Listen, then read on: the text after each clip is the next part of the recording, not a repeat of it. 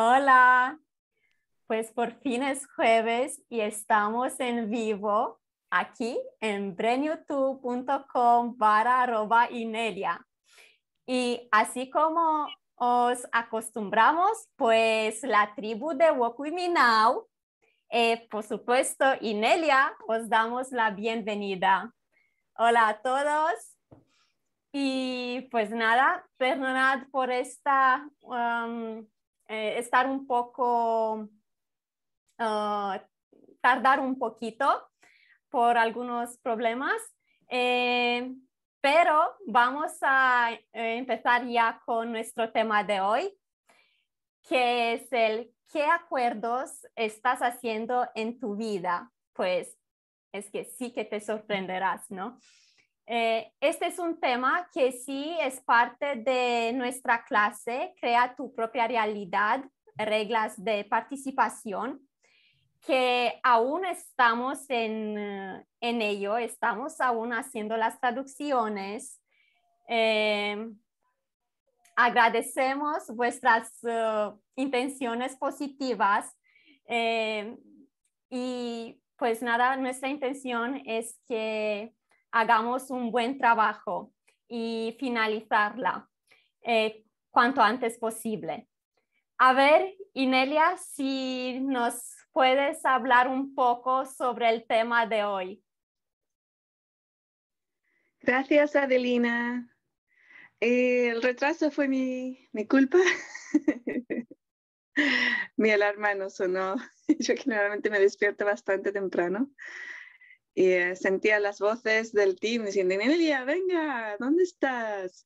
Y yo, tío, ah, come on, son las seis de la mañana, vamos a ver. Así que al final me, me desperté, salí de la cama, miré el, reloj y eran las diez.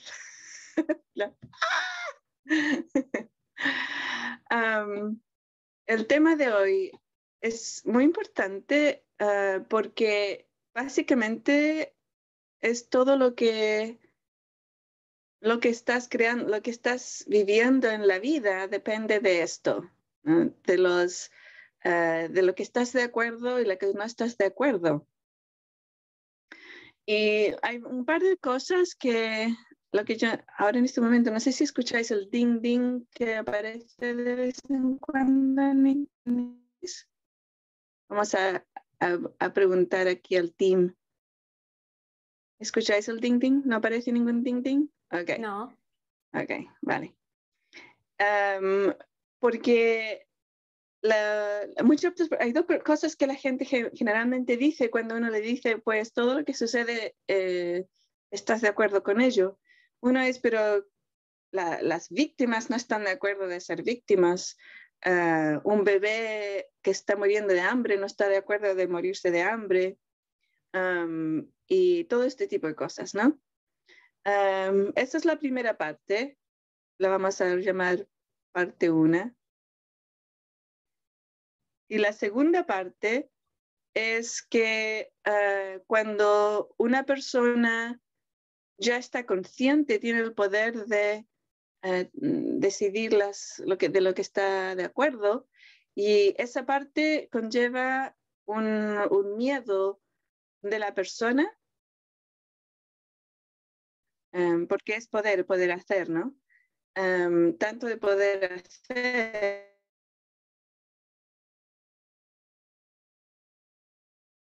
Inelia, se está cortando. Tenga más poder que otras personas. ¿Hemos regresado o no? Ahora sí. Ok. No lo entiendo. Ahora tenemos a Starlink y debería ser fantástico y tenemos más problemas que antes. bueno, pero creo que la, la foto está mejor. no sé dónde, dónde nos escuchó, pero hay dos cosas que principalmente hay que comprender. Una es que sí, realmente todo lo que sucede tiene que suceder porque tú estás de acuerdo. Y la otra parte es que la mayor eh, firewall es el miedo. Para el miedo ya tenemos la herramienta, ¿no? el procesar el miedo. Puedes ir a es.ineliapens.com y bajar la herramienta de procesar el miedo o ver mirarla y grabarla, lo que quieras hacer. Pero hazla, tienes que usarla. La otra parte eh, que, de la que estamos hablando es la, la, la, reacción que las personas tienen cuando uno les dice, tú eres responsable, able, um, habilidad de responder o tú has tenido el acuerdo de tener esa experiencia. Y ahí mucha gente cae, ¿no? Mucha gente cae con esa parte porque les crea una reacción emocional o mental. Um, ¿No se ve la imagen?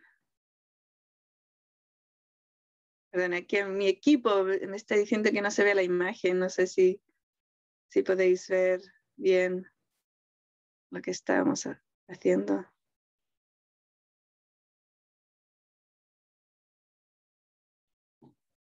Voy a esperar a ver si se si me dicen qué hacer. si está todo bien o no.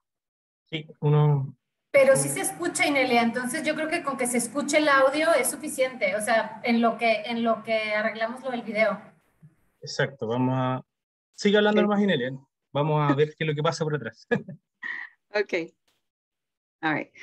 Um, entonces, uh, ¿cómo estamos? Ah, sí, la parte donde la gente cae es la parte que tú estás de acuerdo con todo lo que te sucede. Okay ahora, muchas veces ese acuerdo es una, una forma de una, un truco, right? a trick, un truco, eh, que la persona recibe o, o está bajo un, like, un, el acuerdo no es consciente, no es algo que ellos realmente eh, han dicho Sí, sí, yo quiero nacer en un sitio muy pobre y morir de hambre. Aunque sí, algunas personas sí dicen eso. Eh, entre el, en el sitio entre vidas deciden tener algunas experiencias que la verdad no son para nosotros y nosotras no son tan positivas, ¿no? Y esa es una realidad, no es una teoría ya. Eh, hay mucha información sobre eso. Si no estás eh, familiarizado o familiarizada con, esa, con la reencarnación, yo diría educarse. So, esa es una parte, ¿no? Pero muchas personas ese, ese acuerdo cuando la, la, verdad es que no tienen una, full, una conciencia completa de lo que significa vivir en la Tierra, vivir en este planeta. ¿Y cómo va a sentirse eso? ¿Y cómo se va a sentir tu cuerpo? ¿Qué tipo de experiencias le vas a dar a tu cuerpo?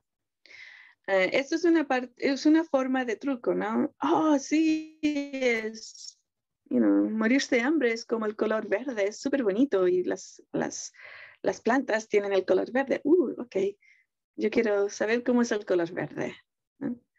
Y, y sucede, eso, es un truco. pero a veces no, a veces viene, por, por ejemplo, yo he visto personas que están en una situación de mucho dolor y cuando estamos mirando la razón y seguimos las, las, líneas de energía y hacemos el trabajo de buscarlo en el cuerpo y todo ese tipo de cosas, encuentran una vida Em, estoy pensando en una, persona en específica que em, era una señora que tenía un grupo de personas, hombres y mujeres, eh, era la, la, persona que organizó el grupo y todo. Em, que trataban ah, con la, el, el, negativa que llega a la palabra bruja y brujo. Y esta persona eh, llevaba el grupo, pero siempre le pasaban cosas malas y pensaba que eh, tenía mucho sufrimiento en la vida, ¿no? Eh, había perdido seres queridos, divorcio, oh, era una vida muy, muy pesada. Y, y decía, a lo mejor es que porque estoy dando esta información em, y promoviendo esta información y ayudando a personas que han tenido traumas en otras vidas, eh, cuando murieron como brujas quemadas o los empujaban por cliffs, por barrancos, o los, em, les tiraban piedras y los mataban así, ¿no? Yo creo que es una, un embrujo ¿no? de unas personas negativas que no quieren que yo diga estas cosas. Pero dijo, he hecho todo lo, lo, que se necesita hacer para sacar, em, no sé cómo se dice, uh, spell, um, Encanto. brujería. brujería o encanto eh, negativo. Eh, y el más poderoso, que también es el, no sé si alguna persona tiene, yo les llamo intención eh, ritualizada negativa. Y si tú piensas, si lo piensas bien, tu intención ritualizada positiva tiene mm, positivos efectos, pues la negativa también va a tener medio efecto, pero solamente si tienes el, el acuerdo de la persona. Y ese acuerdo puede ser muy subconsciente, ¿ok? Entonces, estas personas, pues, esta persona había hecho el espejo, que es una, forma de, hacer este, sacar eh, cualquier intención negativa ritualizada, en otra forma de decir eh, un embrujo o un, un spell, ah, se me olvidó la palabra nuevamente. Encanto. Encanto. pues sí. Larry, come and say hi. Hola, good morning.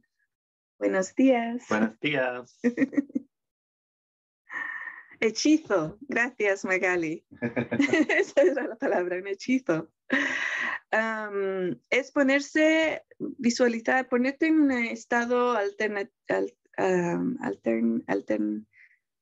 eh, de conciencia. Alterado. alterado. Alterado, gracias. En un estado de conciencia alterado positivo y eh, te imaginas imaginas una, ah, un espejo alrededor, un precioso, brillante, muy precioso espejo que refleja todo excepto la luz. Y la luz obviamente es el amor, la alegría, todo ese tipo de cosas, ¿no? Entonces eso refleja de vuelta, o, no sé dónde va, pero se va hacia lejos de ti, como que hace un bounce, um, ¿cómo se dice bounce? Rebote. Sí, rebota, ting, ting. Eh, a veces sí le llega a la persona que lo había enviado, ¿no?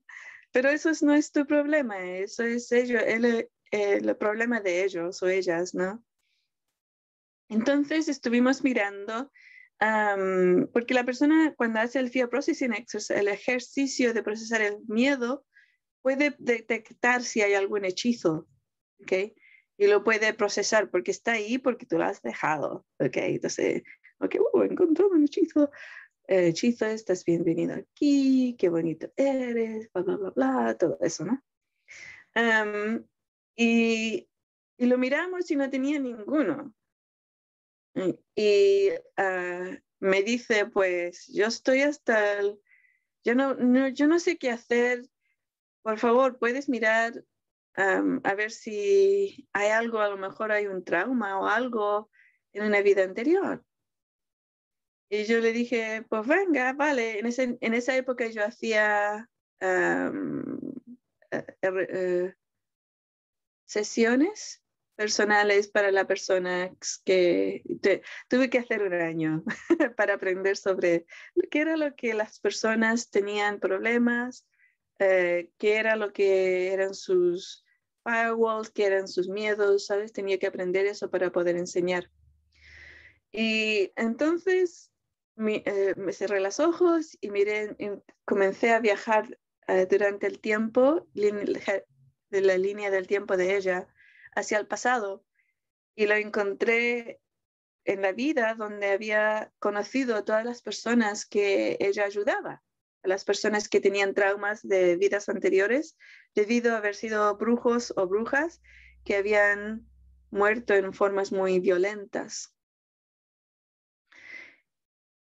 Y ella quería saber porque pensaba que algo la había atascado ahí, que ella, la muerte había sido demasiado traumática, que había tenido como bruja y eso, ¿no? Y llegué a esa vida y la miré y le dije, oh, oh. Y me dice, oh, oh. No me, no me lo digas, ya lo sé, ya lo sé, ya lo he visto. Y me sí, ¿cómo que no, cómo que no te diga? ¿Qué? Eh, yo era el, el, el executador, ¿no? Sí, le dijera, eres, eres un hombre em, muy, era alto, con el pelo oscuro, tenías un uniforme de la um, ejecuta, ejecutador. Y tenías un uniforme uh, de la, uh, la Inquisición. Inquisición. Inquisición. Inquisición. y pues eras muy malo. Mataste a personas de formas horrorosas y se pone a llorar. Verdugo. Y se pone a llorar. Era el no solamente el ejecutador, sino que era la persona que buscaba de ciudad en ciudad, de pueblo en pueblo, y los juzgaba y los mataba con un grupo de, de hombres, ¿no? un grupo grande de hombres. Llegaban a un, sitio y empezaban a, preguntar si hay brujas aquí o brujos y claro, siempre había problemas de familia o problemas amorosos o lo que sea. Y las personas, sí, sí, esa persona es un brujo o una bruja. O, o envidia y todo ese tipo de cosas. Entonces, claro, en todas las ciudades y pueblos, casi todos, ¿no? Habían, y si no habían, eh, él elegía a una persona porque le encantaba su trabajo. Y, y, la, y la 100% las personas que estaba, ella estaba ayudando ahora eran personas que él había matado en esa vida, de formas horrorosas. Y se pone a llorar y salta hacen el proceso de, de culpa estás, ¿dónde estás en mi cuerpo? Y uff, tenían por todos lados. Y hizo el proceso, lo soltó todo y después termina y dice, pues bueno, ahora qué hago? ¿Se lo digo? espero que se resuelva toda mi vida y sea preciosa y, y todo, este, todo esto, ¿no? Porque cuando yo se los diga, me van a odiar y, y oh, por buena razón, ¿no? Y va a ser el final del, de mí participar del grupo que formé, que, está, que es mi vida y que todo esto, esto, otro. Yo le digo, pues, ¿qué te dice tu, tu ser de expansión, la forma de expansión que te dice? ¿Lo mantienes tu secreto? La verdad es que no tienen que saber nada. Es tu, tu problema, tu culpa, tu esto, ¿no? No tiene nada que ver con ellos, la verdad y ahora vamos a hablar también sobre la culpa y el perdón. Así que alguien haga nota que vamos a hablar de eso hoy. Okay. pues, eh, y me dice, ok, lo voy a pensar y después te cuento. Pues vale, venga. Una semana después me llama y me dice, pues se los dije. un par de ellas me dijeron que, que lo sabían eh, y el resto pues no le dio ninguna importancia. Em, toda la gente ha hecho errores o ha hecho cosas malas en otras vidas y no, es, no se trata de esta vida. Pero aparte de eso, em, mi, en el trabajo me han dado, me han subido el, el dinero, ¿cómo se llama? El sueldo, ha subido el sueldo, ha recibido una promoción con más responsabilidad, que era lo que yo quería todos estos años. Eh, mi amiga, eh, no, sé, no sé cuándo, me ha llamado, ya somos amigas nuevamente, eh, ahora mi hijo me está hablando y todo está resolviendo y, y entrando a, situaciones positivas. ¿Por qué? Porque el, el acuerdo de tener mucho sufrimiento y cosas negativas en esta vida y lo habíamos mirado y más o menos cinco vidas anteriores habían sido horrorosas, de mucho sufrimiento, mucho, mucho sufrimiento. El acuerdo era que ella era la culpa que ella sentía de esa vida. Cuando murió se dio cuenta que era toda tonterías y que realmente era una persona cruel y básica y, y sadística y, y había creado tanto dolor y había sido su propia cosa, ¿no? No era basado en nada. Y obviamente la sociedad le había apoyado en ese sentido. Entonces, esa culpa la había internalizado y eso había sido el acuerdo llevado vida tras vida tras vida en tener experiencias muy, muy, pero muy dolorosas y, fuertes y, y, muy terribles. Soltando toda esa culpa, pues le cambió la vida. Entonces, ese puede ser un tipo de acuerdo, la culpa. El miedo es el mayor, es el más grande. Si la persona tiene miedo de algo, pues ah, va a suceder. Me acuerdo, eh, la, avaricia también puede ser, pero el, miedo es el más grande. Por eso es el miedo, el procesar, procesar el miedo es tan importante. What? Lost the connection. Bien. Creo que te escuchamos. No. Oh, estamos aquí hemos regresado. Sí. estamos sí. Ese es el problema con este sistema que los, los satélites pasan y si, si no hay ninguno se pierde la conexión. Pero bien, estamos de vuelta el miedo, puede la persona tener miedo de la pobreza y claro, van a ser pobres toda la vida o van a tener miedo, lo, más grande miedo que, que causa pobreza es el miedo a el poder y el miedo a ser eh, la corrupción que el poder puede conllevar. y si la persona tiene miedo a eso y también todos otros programas negativos que pueden estar en la mente, ¿no? El miedo a ser una mala persona, porque muchas personas que son pobres o son que llevan la vida así que de un mes a otro, piensan y realmente creen que las personas adeniradas, las personas con dinero, pues son malas, son personas feas, son personas eh, horrorosas, malas, que no tienen amigos. Ah, me acuerdo un programa que llevaba eh, en mi familia, era las eh, una mujer no, no debe ser millonaria o billonaria, porque entonces los únicos hombres que van a estar interesados son hombres que quieren el dinero no, va a tener amor real si es una persona con dinero. Entonces es mejor que la mujer A no tenga dinero y B, si tiene dinero, pues que gane dinero o que tenga un trabajo que sea menos que el del hombre, que el hombre tiene que tener más dinero. Entonces, ese programa era, no, sé si, es, si lo, lo, he encontrado en la mayoría de los países del mundo, y es es un programa también que conlleva el desempoderamiento de las mujeres, que es algo que, está en todo el mundo.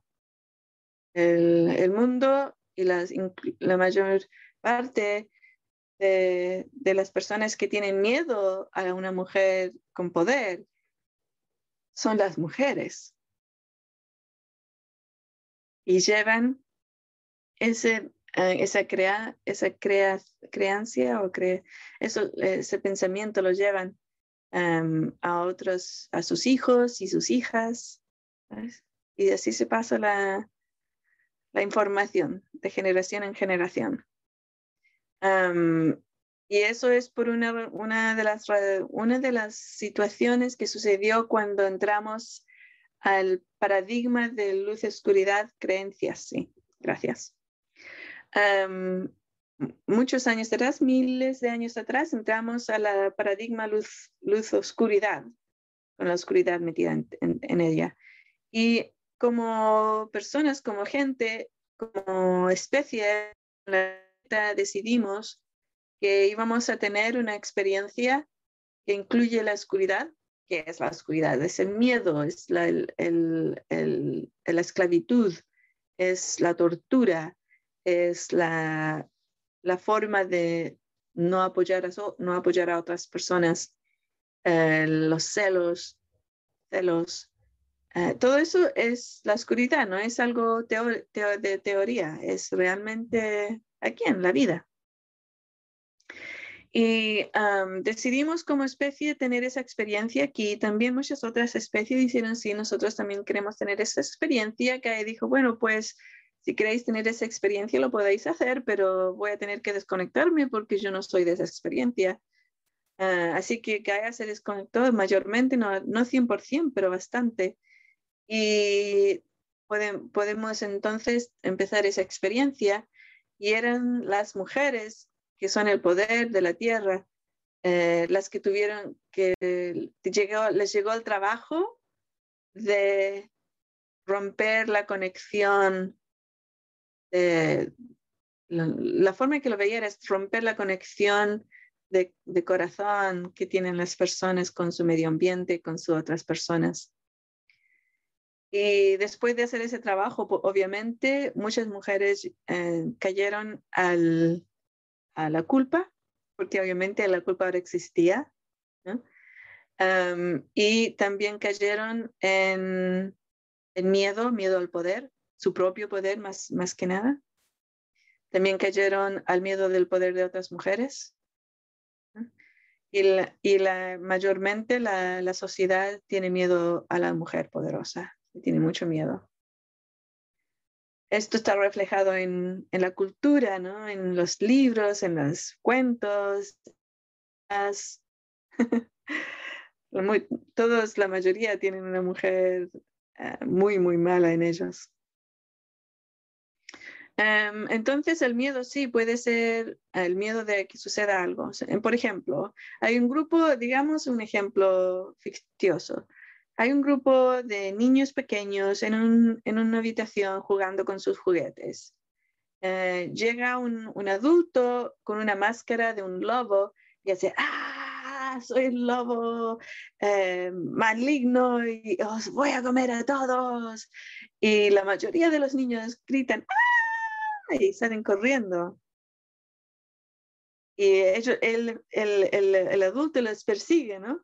A estos niños que están corriendo. Y, y hay un, pues, digamos que hay un par de ellos que se, lo quedan mirando y siguen jugando.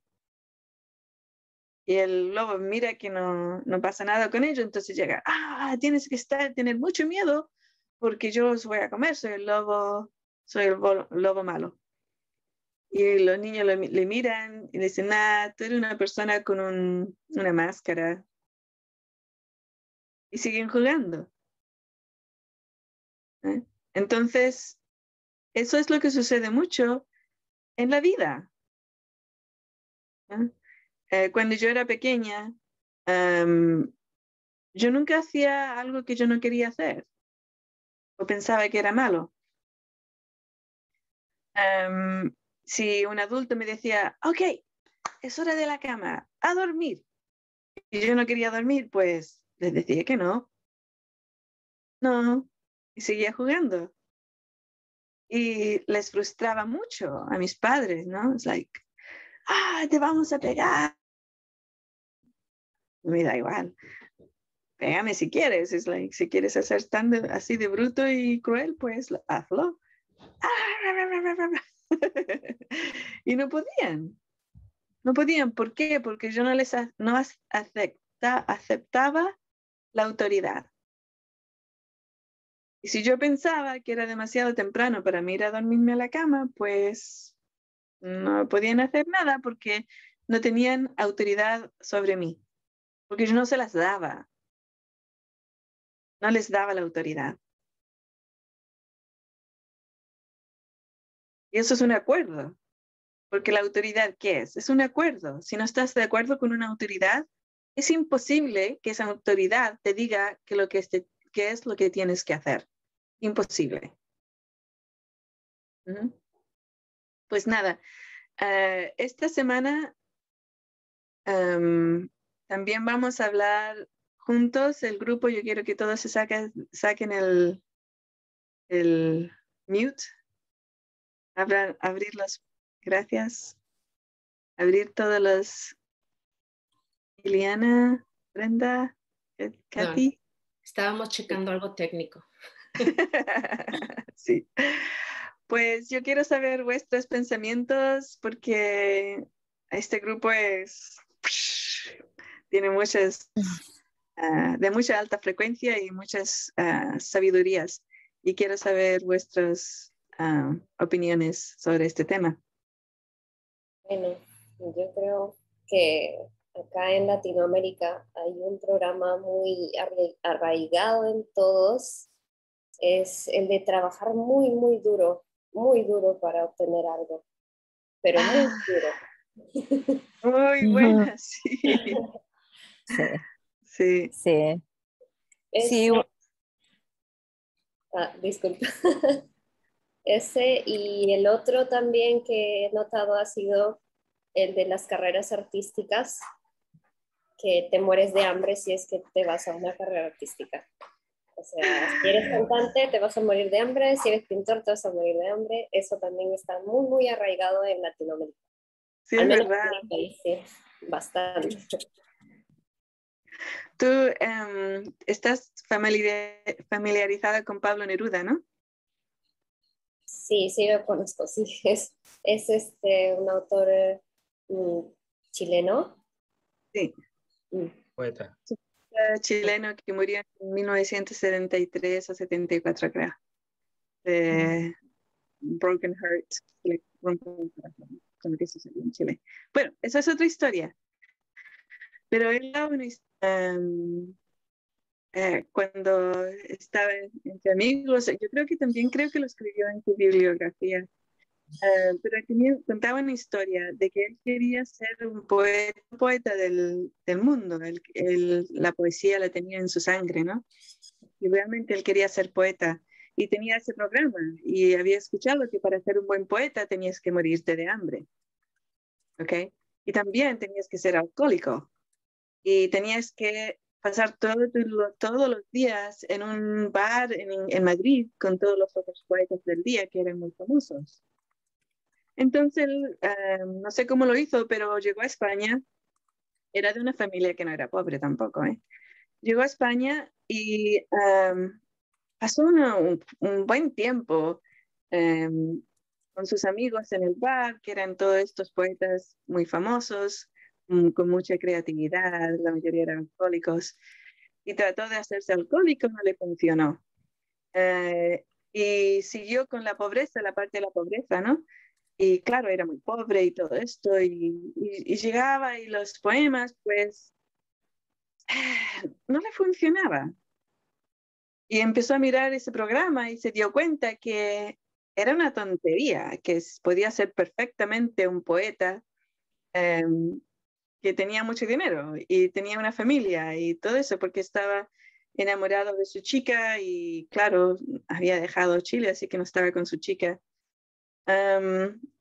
entonces, pues nada, ah, volvió a Chile, ah, se casó con su chica y tenía dinero y una preciosa casa en, en, en la playa y siguió escribiendo sus poemas muy preciosos y fue recibió el, ah, el premio Nobel de la literatura y eh, sus poemas son mágicos, son alquímicos, son preciosos. Y nada, pues se reía de la historia, ¿no? Él contaba esta historia y se reía, claro, ese programa de ser pobre, yo no lo pude hacer, pero tengo el resto, ¿no? Y es verdad. Em, eh, ese, ese, programa también está en todos los países que yo he vivido, como Inglaterra, Irlanda, España, Estados Unidos. Si no trabajas duro por algo, no, no tiene valor. Um, o incluso o, solamente algo tiene valor si, es, si has trabajado duro en ello, ¿no? O, no tiene valor. Um, y también lo de las artistas. Y uh, en mi familia, bueno, pues mi, mi, hermana es artista, ella pinta y es muralista.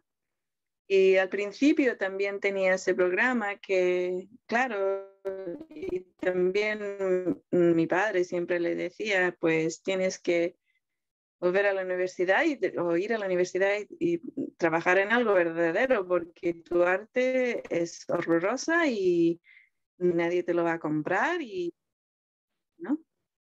Es, es una cosa que una señora de, de, alta cultura pues puede hacer al lado y de como su hobby, pero en su vida real tiene que encontrarse un trabajo de verdad, ¿no?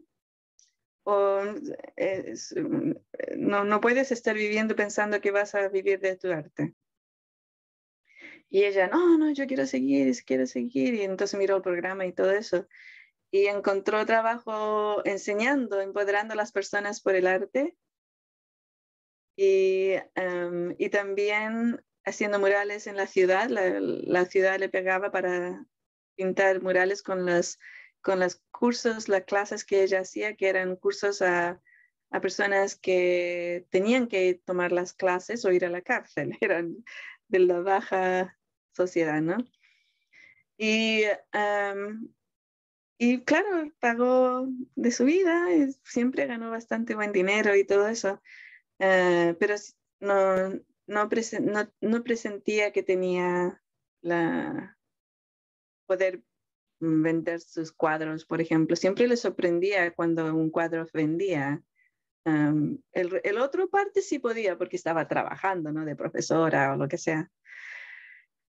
Eh, y mm, yo pintaba también en el pasado y yo dejé de pintar porque yo me conectaba mucho con, con, los cuadros que yo pintaba. Eran como mis bebés, tenían una personalidad, tenían una energía, me decían buenos días cuando llegaba al, al, cuarto donde estaba pintándoles. O, y yo siempre con un dolor en, el corazón porque yo sabía que alguien me iba a comprar ese cuadro. Y em, llegaba al final, terminaba el cuadro y siempre llegaba una persona y me decía, pues yo quiero comprar tu cuadro, ¿cuánto es? Pues yo decía, no, una cantidad que era, me iban a decir, nadie te conoce, tía. ¿sabes? Ni siquiera has tenido entrenamiento formal en pintura, por lo menos otras personas saben cómo pintar y tú, ¿sabes? Solamente pones colores en como sea. Y otros materiales, porque yo ponía cristales y, y, cositas. Eh, era un cuadro mágico, ¿no? Em, plumas y ah, cosas físicas detrás de la pintura. Um, y yo siempre esperaba que me dijeran, era una tontería, que era mucho, que por bajar el precio y todo, y nada, nunca, nunca sucedió. Siempre me decían, vale, pues así sacan su check y me lo daban y yo, no es justo, yo quería eso para mí. pero, y me acuerdo una vez, hice un cuadro y me dije a mí misma, yo, yo no voy a vender este cuadro no me importa. Lo que suceda, yo no lo voy a vender. Em, y llegó la persona y me dice, ah, tanto dinero, ¿no?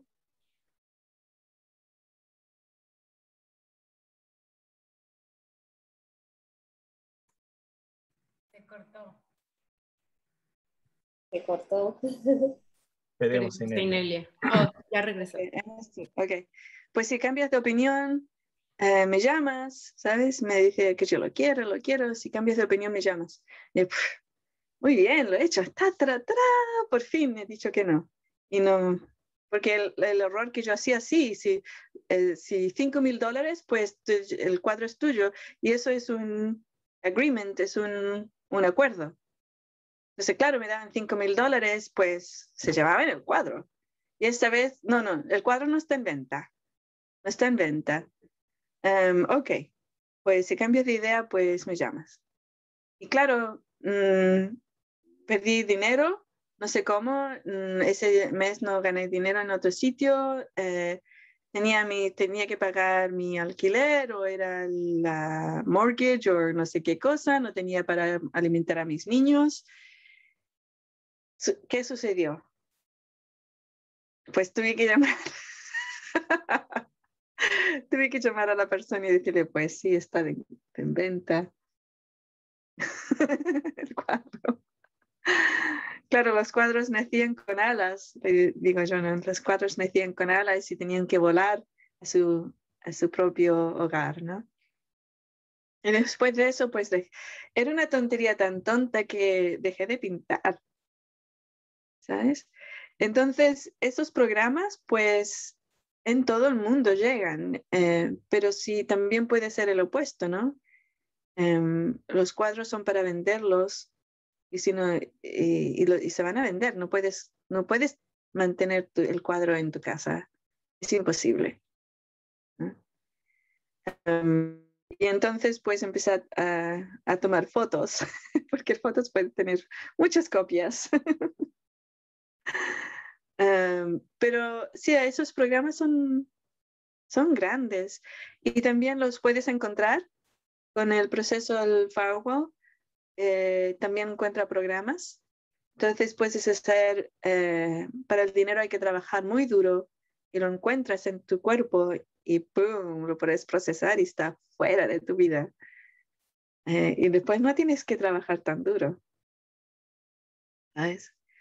Em, porque también me acuerdo, eh, la madre de Larry, em, una vez me estaba contando de, de su trabajo, ¿no? Era una señora mayor y, trabajaba cortando pescados en, en, la, en la fábrica de, mm, donde pe- cortan los pescados.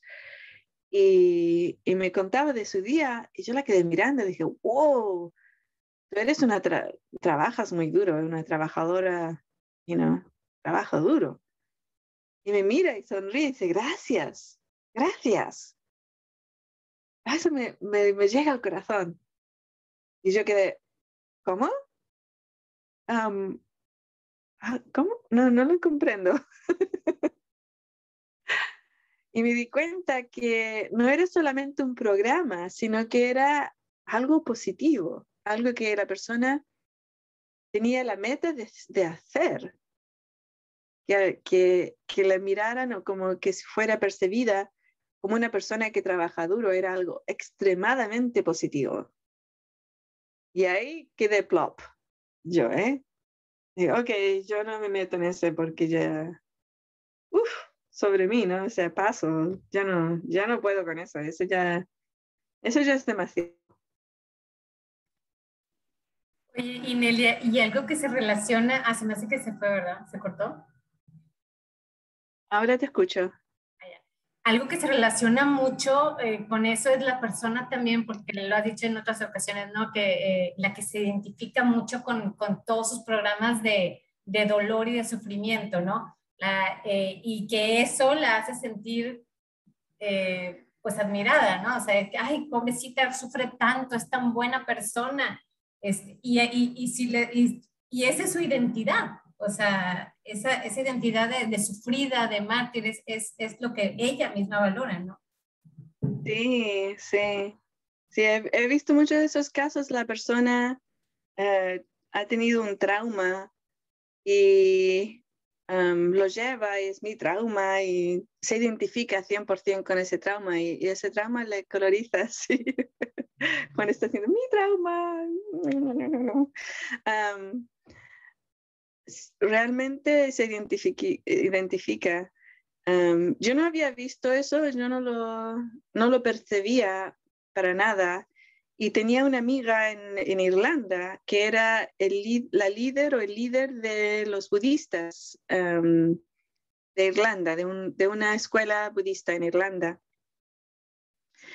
Eh, y eh, había un, un evento en el norte, en Irlanda del Norte. Entonces, nosotros vivíamos en Dublín, yo era parte de ese grupo, y viajábamos todos al norte. y los jefes, los, los líderes del, del grupo del norte eran una pareja. El hombre era ah, un sweetheart, no sé cómo se dice sweet- sweetheart en, in- en español. Pero- puedes decir. ¿Una qué? Un amor, era un amor. Era un amor, sí. El hombre, un, un- amor. Era un señor mayor, eh, los dos eran mayores y, oh Dios mío, su corazón era tan grande como el universo. Y ella, siempre con una cara así, ¿no? Como mala, que estaba sufriendo. Y generalmente cuando teníamos la, la parte de del evento, la reunión del día, cuando una persona podía dar un caso que podíamos mirar juntos para ver, ok, estás usando las herramientas bien, ¿Cómo, qué está sucediendo en tu vida, cómo arreglarlo. Siempre hablaba ella, ¿no? Que esto sucedió y tengo cáncer y tengo esto otro y tengo no sé qué cosa y, y esto y mi amiga y no sé quién y mi hijo y no sé cuándo. Y él la miraba y le daba un abrazo. Y generalmente en todos los otros eventos, mi amiga, que era la líder de Irlanda, decía, ok, vamos a mirar, entonces vamos a hacer esto, esto, otro, miramos esta cosa aquí. Em, y así eh, solucionaba lo que estaba sucediendo, ¿no? Y en este caso, la miró, dijo, ¿otra persona? ¿Alguna otra persona tiene algún caso? Y yo quedé, plop, ¿qué ha sucedido? Eh, y me quedé, y no dije nada, pero es like, wow, ¿qué ha sucedido, no? Y después el segundo día sucedió lo mismo, el tercer día también, el cuarto también. Yo, wow, esta, y, y su cara se ponía un poco dura, ¿no? De la líder. Y en el camino a casa, estamos yo le digo, eh, ¿qué ¿por qué tratas a la mujer tan distinto a todo el resto de la, del grupo? Y dice, la he conocido 30 años. 30 años o 20 años la he conocido.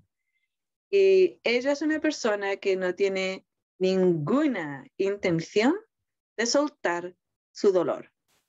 Cero, nada, ninguna intención de soltar su dolor.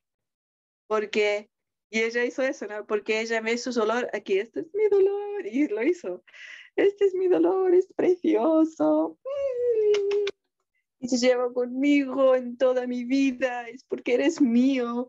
Y yo, ja, ja, ja, ja, ja, ja, ja, me, me, hizo tan impresión que lo empecé a ver, empecé a verlo en otras personas cuando llevaban su dolor y le, le daban mucha importancia y le daban comidita y, y, y, y azúcar y dulces y, lo llevaban con ellos. You?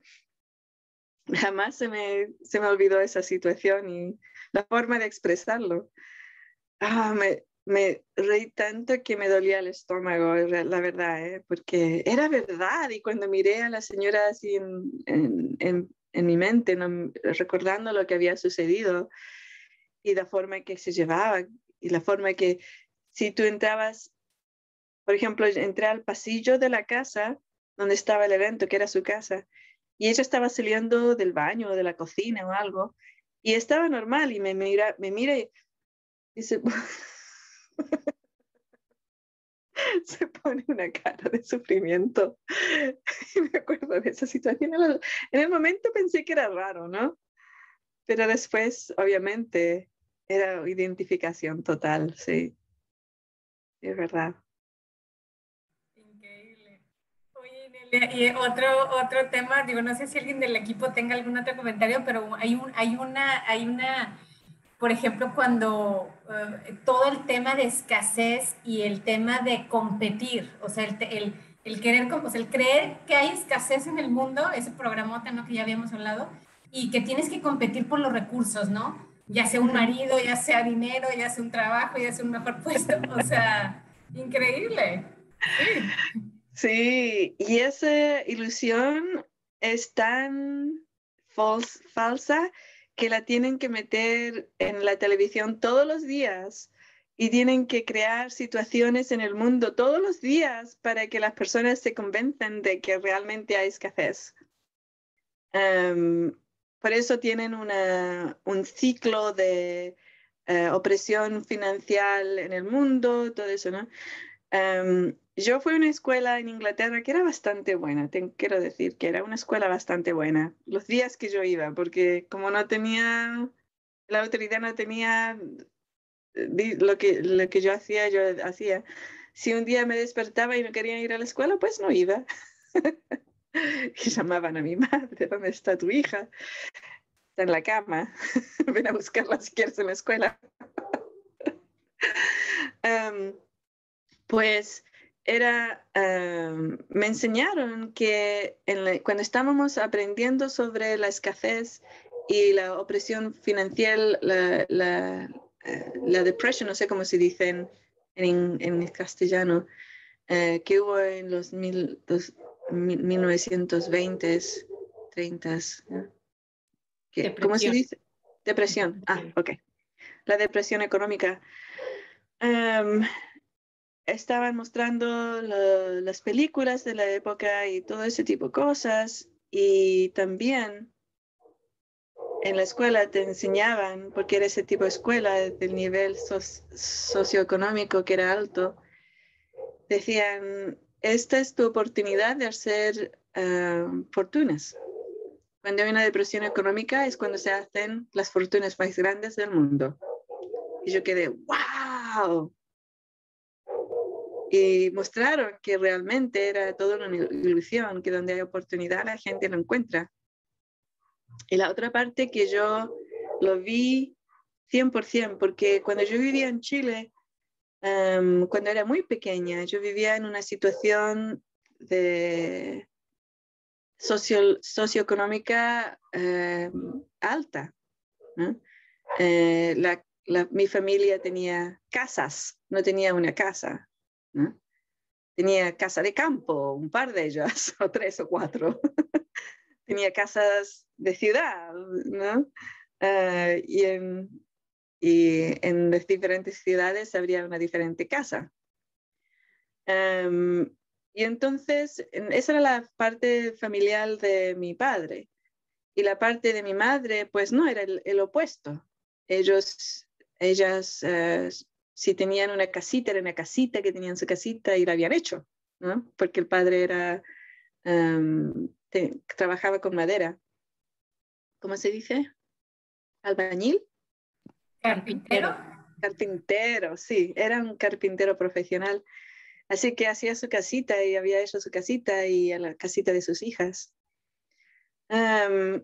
pero la verdad es que cuando yo, sí, para mí era, todo era una familia, entonces yo pensaba que era igual, ¿no? Que tenía la familia muchas casitas.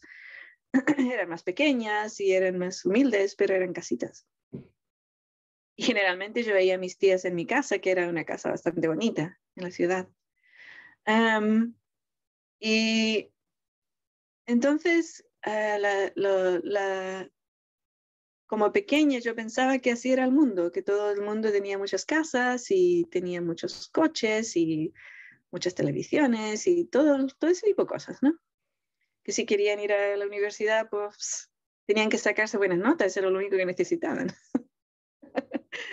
no, necesitaban más. Em, y después, claro, salí de Chile, llegué a Inglaterra y la, situación social era muy distinta. Estábamos al bajo del bajo, pero igual teníamos una casa bonita y todo el resto. y después, como adulta, regresé a Chile. Y me di cuenta que ahora, claro, yo también llegué a una situación que era bastante em, buena. Llegué a la casa de mi tía, una de mis tías, y me dio el, ala este para vivir yo con mis hijos. ¿Sabes? Porque tú tienes, em, ¿cuántos cuartos quieres? Bueno, un par de dormitorios, tres dormitorios, eh, cocina, em, baño. Vale, entonces estos cuartos para ti, tú pones tu cocina, tu baño, lo que sea, bla, Había un baño ya. Um, así que no era lo mismo que otras personas que viven en Chile. pero yo tenía una prima que vivía detrás de la casa y otras primas y primos que ahora eran adultos y yo me acuerdo haber visitado y ella, esta prima en particular, trabajaba haciendo, ella era parte india, ¿no? nativa, nativa americana. Y de cultura, ella también lo ha aprendido, esa parte de la familia, ¿no? Em, que le enseñaban a todas las, niñas a, hacer eh, aros y collares y todo ese tipo de cosas, porque si te falta dinero, pues siempre tienes tus cositas, haces tus aritos, los llevas al mercado y puedes comprar comida.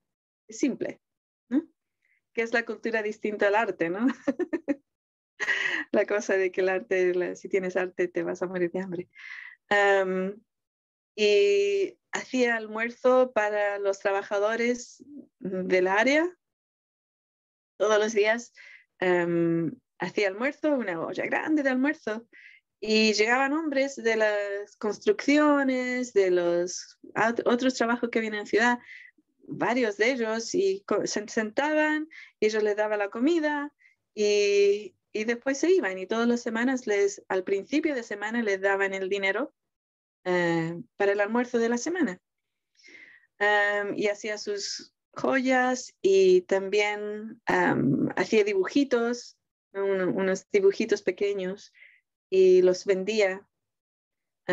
otra prima uh, había uh, ganado dinero cortando el pelo al principio de sus amigas y le daban un par de dinero, ¿no? Cortando el pelo de sus amigas. Ella juntó la mayor parte de su dinero y se fue a la escuela a aprender a ser peluquera. Y, y, empezó a, cortar el pelo de otras personas y después un poco más, después tenía su salón eh, y así empezó a crecer. Al principio alquilaba una silla en un salón, alquilaba una silla en un salón y después siguió guardando dinero y al final terminó con su propio salón donde alquilaba sillas a otras mujeres. Y así, y, ese espíritu, ahora visto como mujer adulta, ¿no? El espíritu de que no importa la situación, van a ganar dinero. Van a ganar dinero, no importa, no, no dicen, no, yo no puedo, ¿por qué? Sino que dicen, hmm, ¿cómo está la situación aquí? Pues no hay trabajo en esta ciudad. Hmm, pues voy a inventarme un, ¿qué es lo que la gente necesita aunque no tenga dinero? Necesita que le corten el pelo. Pues van a encontrar un par de pesos por ahí para poder cortarse el pelo, sobre todo los hombres. Em, o pues mm, hay, no hay trabajo, pero sí hay construcción y alguna gente sí tiene trabajo. ¿Qué puedo hacer? Pues eh, están viviendo lejos de casa, porque no pueden vivir aquí en la ciudad, es muy caro. Entonces, ¿qué van a hacer? Tienen que comer. Es inevitable, tienen que comer. O van a necesitar un sitio donde dormir. Se encuentran la vida, como se dice en Chile, ¿no? Se encuentran la vida. y esa es otra, otra energía que tiene, que es muy distinta, diría yo, que es muy distinta en la, en la situación de, de, que no hay. ¿eh? No ven, no hay. Siempre ven que hay, hay algo. Lo tengo que encontrar, lo encuentro y ¡pum! Estamos perfectos. Solamente tengo que tener la inteligencia de encontrar qué es. Y ya lo tengo. Y yo muchas veces cuento la historia del señor eh, chileno que eh, muchos, muchos años atrás, el 2012 creo, em, no tenía nada, era chileno en Chile y no tenía nada, era muy pobre. Y bajó el proceso, el procesar el miedo y también el reconectar con el dinero, el ejercicio, que son gratis, los tradujo, tradujo, ah, ok, usando algún sistema, oh, se compró un diccionario y tenía que ir al, al internet café eh, porque no tenía computadora, no, no tenía ordenador. y lo tradujo palabra por palabra, porque estaba todo en inglés y no hablaba ni un, nada de, de, inglés. O sea, así que se compró un eh, invirtió en, en, un diccionario, como decía él, invirtió en el diccionario y empezó a traducir todo. Después, usando eso, pues tuvo un efecto fantástico. Ya tenía dinero, guardó un poco de dinero y compró el curso Ascensión 101. Lo compró y lo tradujo palabra por palabra porque no hablaba inglés. Usó ese y después empezó a bajar los otros. Y se hizo un esquema para un año, dos años, y todos los cursos que yo tenía los tenía programados y cómo iba a ganar dinero y todo eso. Le conocí en España, en un evento que hice en España años después. No solamente, y me dice, eso fue por tus herramientas, y no solamente tenía una casa súper bonita donde ahora vivía con su mujer y sus niños, creo, no me acuerdo muy bien la historia, pues sus padres también. pudo también comprarse el, pasaje a España, los hoteles en España. El evento no era, no era caro, era bastante barato, pero todo el resto era bastante caro, llegar ahí, poder quedar. Y lo hizo todo, de, estar, de no tener nada, a llegar a España, ¿no? Era como un, un sueño realidad. Y, lo había, y ahora tenía su propia empresa, tenía su propia empresa vendiendo unos productos de, alta frecuencia. Em, así que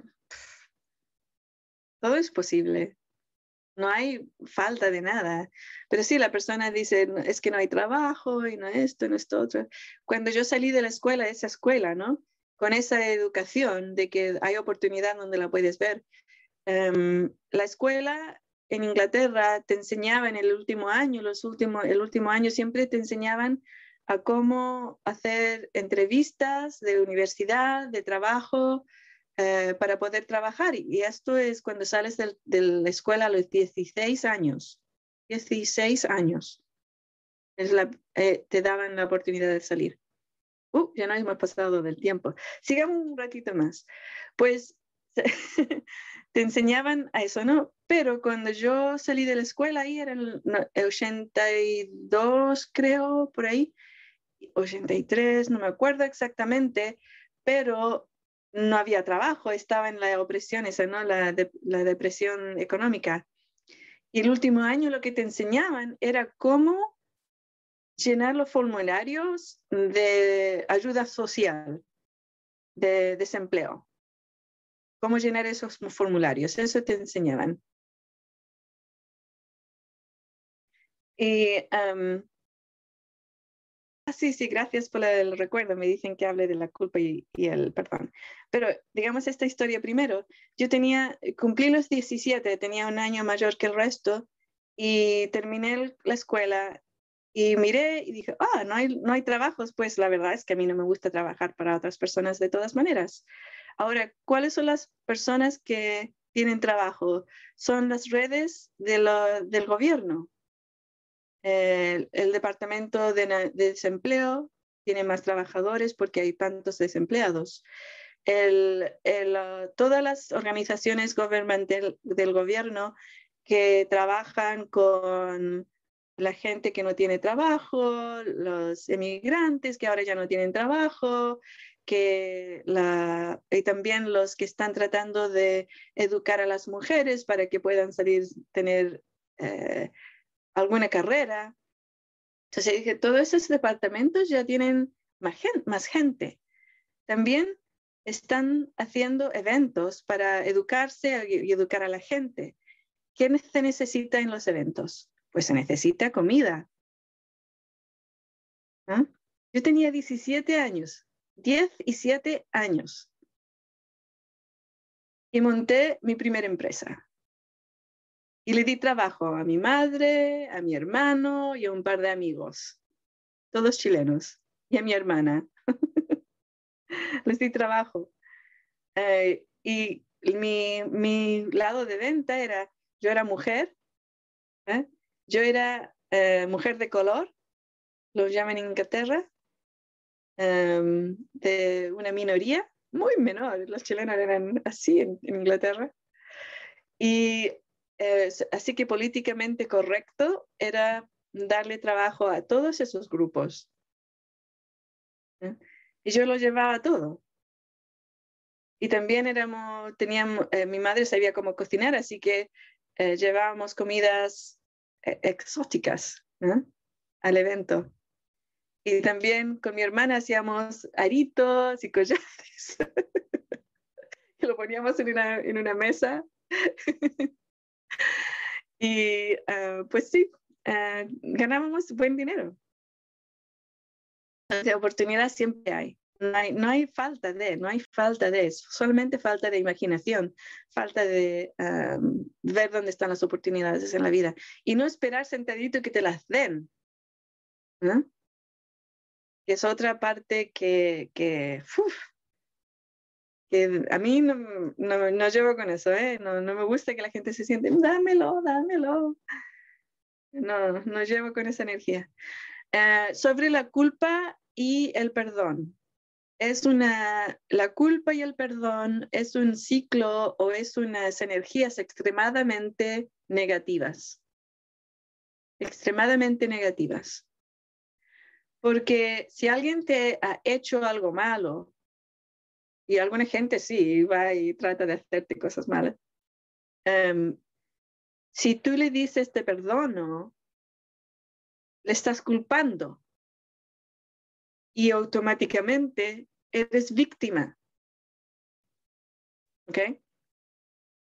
Si tú eres víctima, quiere decir que esa persona tiene poder sobre ti. La culpa y el perdón está exactamente conectado con el ciclo de víctima-agresor. Y no hay víctimas en el mundo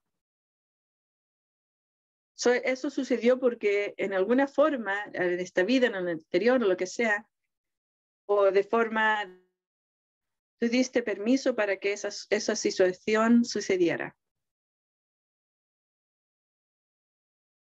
O si no hubieses hecho lo posible, hubieses orquestado otra solución, otro fin.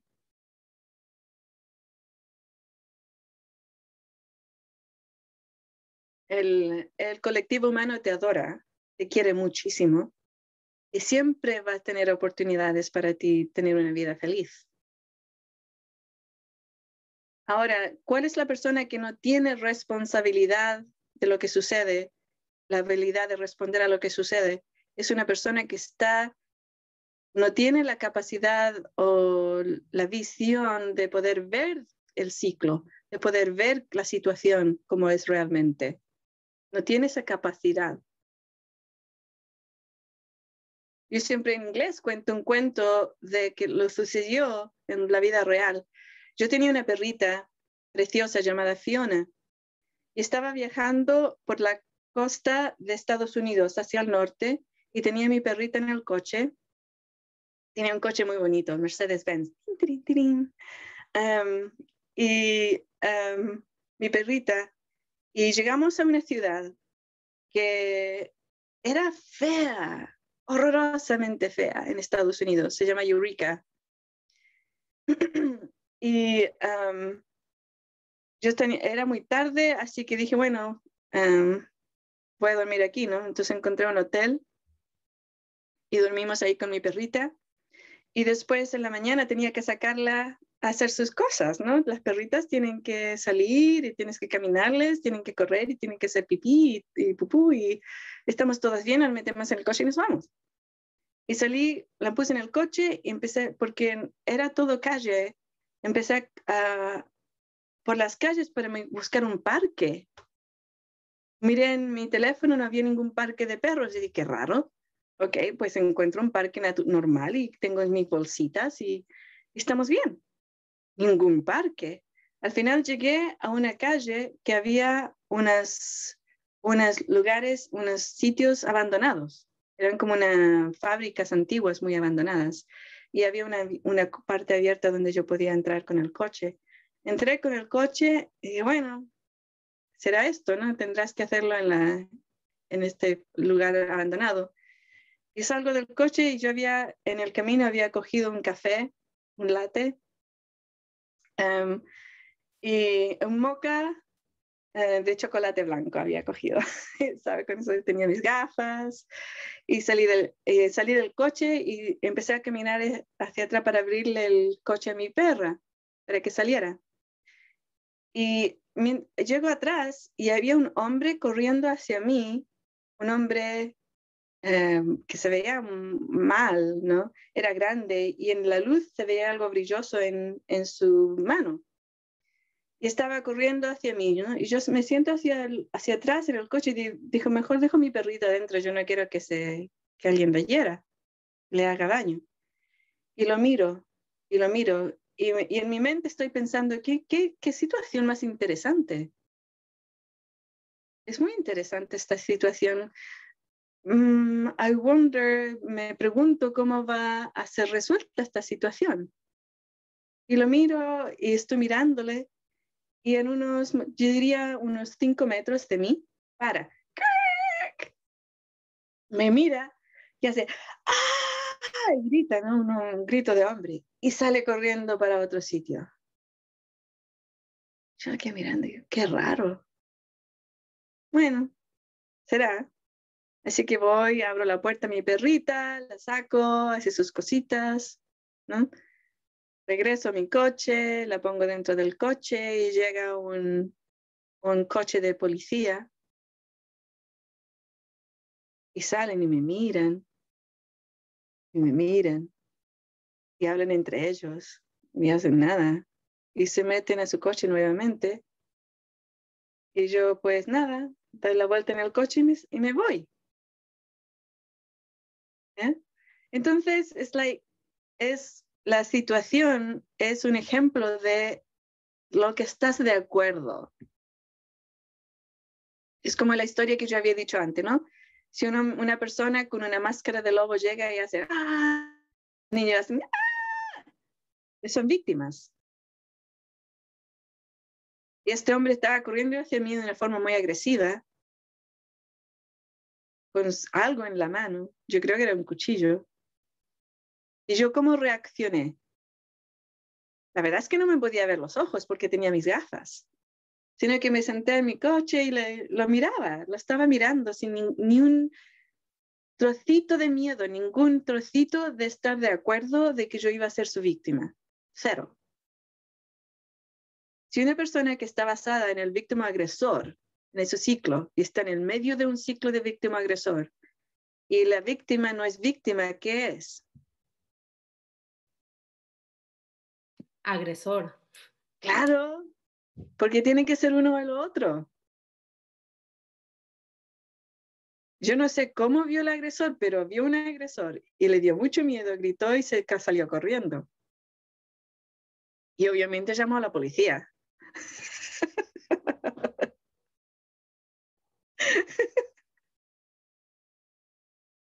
y la policía llegó y dijo, pero si una tía pequeña, ¿sabes? Con su perra.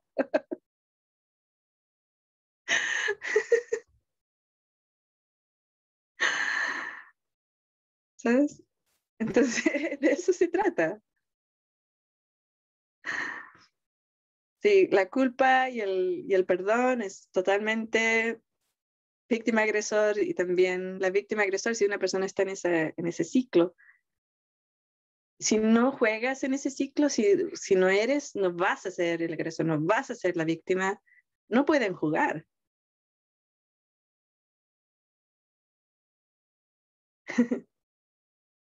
Ok, equipo, ¿qué vamos a hacer? Adelina ya está, tía, ya es hora, ¿eh? Sí, yo, yo, yo creo que e- este video lo voy a tener que ver un par de veces de nuevo porque, wow, genial, mucha info. No, Me hizo recordar a la vez que contaste de, de cuando estabas en el avión y sentiste que iba a pasar algo. Ah, sí. Sí, lo mismo también, sí. ¿Cuento esa historia o no? A la próxima. Sí, ¿Sí? sí. ¿Sí la cuento? Sí, buena idea, Caterín. Em, pues eh, yo siempre tenía la, la- la sensación, sabía, ¿no? Porque yo ten- estaba buqueada a estar en la Tierra eh, hasta el mil- 2017 y era antes de eso.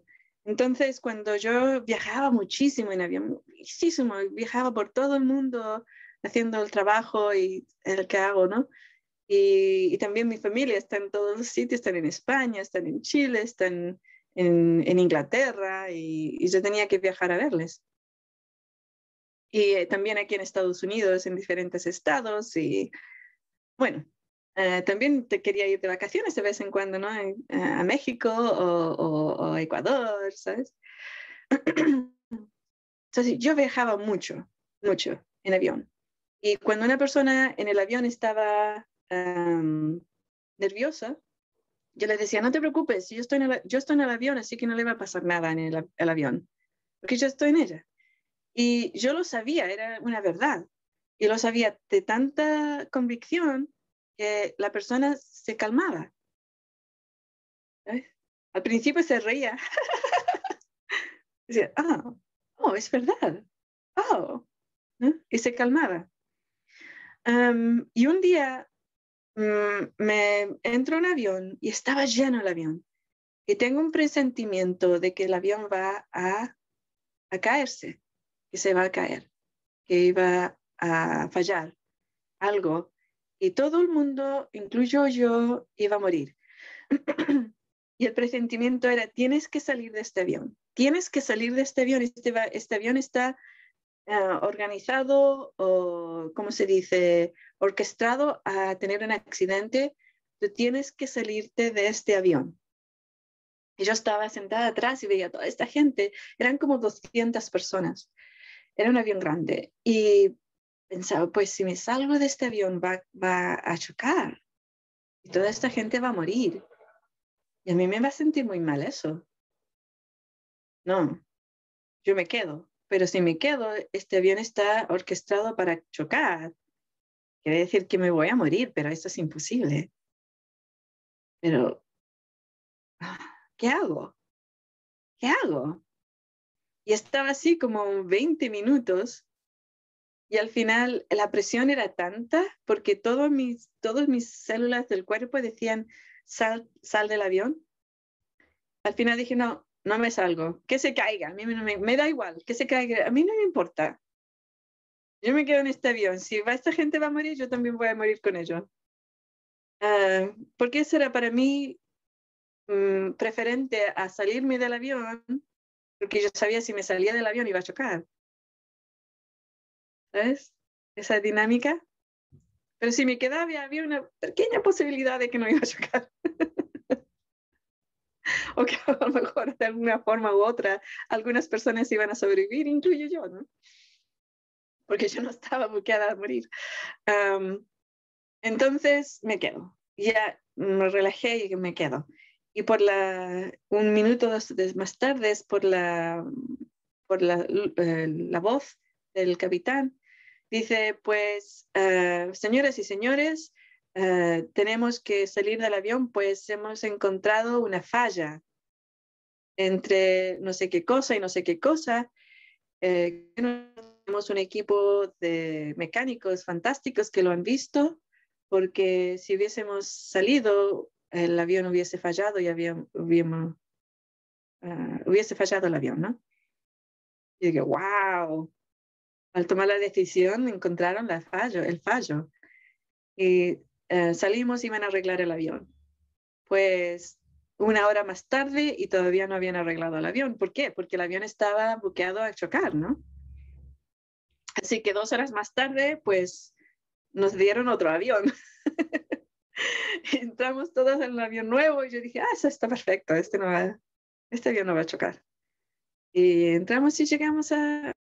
Pero también es cosa de, del acuerdo. Y yo pasé muchas horas después, ¿no? Pensando, pues, si el acuerdo de esas 200 personas eh, iba a ser que iban a morir ese día, ¿qué sucedió? Y después me di cuenta de que parte de ese acuerdo también incluía que yo iba a estar en el avión. Y que era, el acuerdo era, pues si Nelia sale del avión, pues sí, vamos a chocar. Y eh, pues si Nelia se queda en el avión, pues no, no vamos a chocar. Era co-creación, una co-creación. los acuerdos son multidimensionales, son generalmente de co-creación. Y claro, ¿cuál es la diferencia? La diferencia es a veces estás consciente del acuerdo, estás consciente de la decisión y muchas veces no, no estás de acuerdo. O sea, o no estás consciente del acuerdo, quiero decir.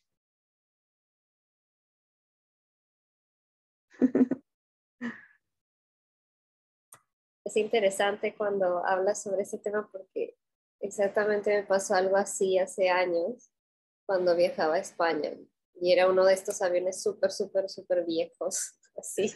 Y nos demoramos, tuvimos un retraso de tres horas o más, creo, este, porque no, no encontraban la falla y no podíamos salir si no encontraban la falla. Pero fue así, ¿no? Porque yo también sentí el miedo un momento y dije, no, ¿qué es esto? ¿Qué está pasando acá? Y fue un momento de, ah, bueno, si muero, muero, pues dije sí.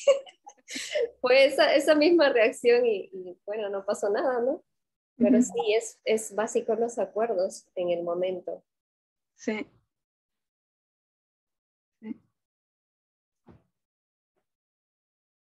Y Nelia, yo quería preguntarte, es que si nosotros nos encontramos en una de, de, estas situaciones en las cuales tú has estado y digamos que, bueno, el miedo te viene y pues eh, tiene eh, valor procesando en aquel momento, o sea, basta con empezar a procesar tus miedos en ese mismo momento, o sea, tiene mucho impacto o es ya bastante tarde? Tiene, es 100% impacto. Sí. Sí, gracias. Ay, qué bien. Sí, porque, a, veces pasa. Sí, en el momento en que tú decides que vas a procesar el miedo, ya no estás, te has salido de ese ciclo, ¿sabes? Te has salido de esa situación. Es verdad, porque lo que es, eh, um, he experimentado fue eh, como convertirme en muy, estar muy consciente de la situación y y haciendo el proceso como que sí, las energías como que ya se disuelven. Sí, sí, eso. Sí, sí. Lo otro que hay que tener conciencia es que nuestro cuerpo estás en peligro físico, va a reaccionar con miedo. Y es tu rol como el alma, la persona alma, es mantener a tu cuerpo calmado y decirle, está bien, tenemos esto controlado o no importa, estamos bien. Eh, tú has muerto diez mil veces, cien mil veces antes y has regresado, estás bien, no pasa nada. Pero a veces sí, tu cuerpo va, a reaccionar con miedo, ¿no?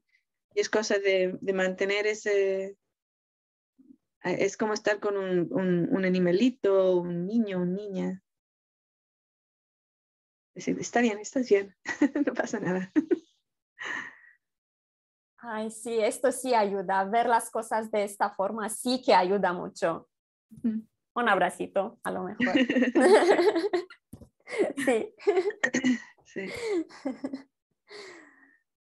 Bueno, pues a ver cómo nos sentimos la tribu. Estamos como fulfill ¿Estamos completos? ¿Estamos completos? Sí, completamente. Muy, linda la clase. Muy bien. Voy a tener que leer nuevo nuevamente, varias veces.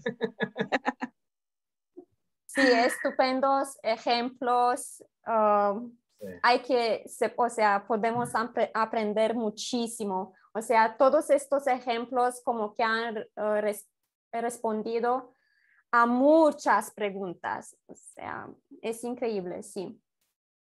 Esta mañana este, estaba revisando la parte de, de la nueva clase de Crea tu propia realidad y me encontré un parrafito que ya lo compartí en el chat de Telegram, pero me gustaría, si lo puedo repetir, es que me quedó así de, como que vibraba en mi cuerpo. Dije, tengo que, la Sí, clave, la- o un recordatorio.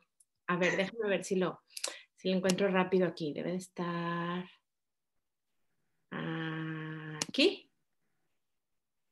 A ver. Aquí está. Dice, el colectivo humano es tan poderoso que puede crear una realidad completamente diferente, sin importar lo que el entorno esté haciendo.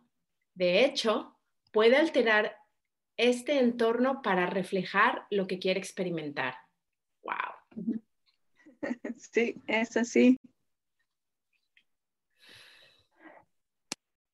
Palabras verdades, verdaderas. True Sí, words. pues, sí. Pues esto es eh, eh, lo que nosotros es- experimentando al traducir y al hacer esto, estas clases, ¿no? Eh, porque de vez en cuando aparecemos así, es que, Liliana, ¿leíste esto? Eh, eh, ¿Te cabe en la Sí. cabeza? Sí, Eh, sí, sí. a, a ver, léelo de otra vez. Y ya lo hemos leído antes, ¿verdad? Y otra vez, ¡wow! Sí, ¿Cómo? sí. Sí, Muy bien.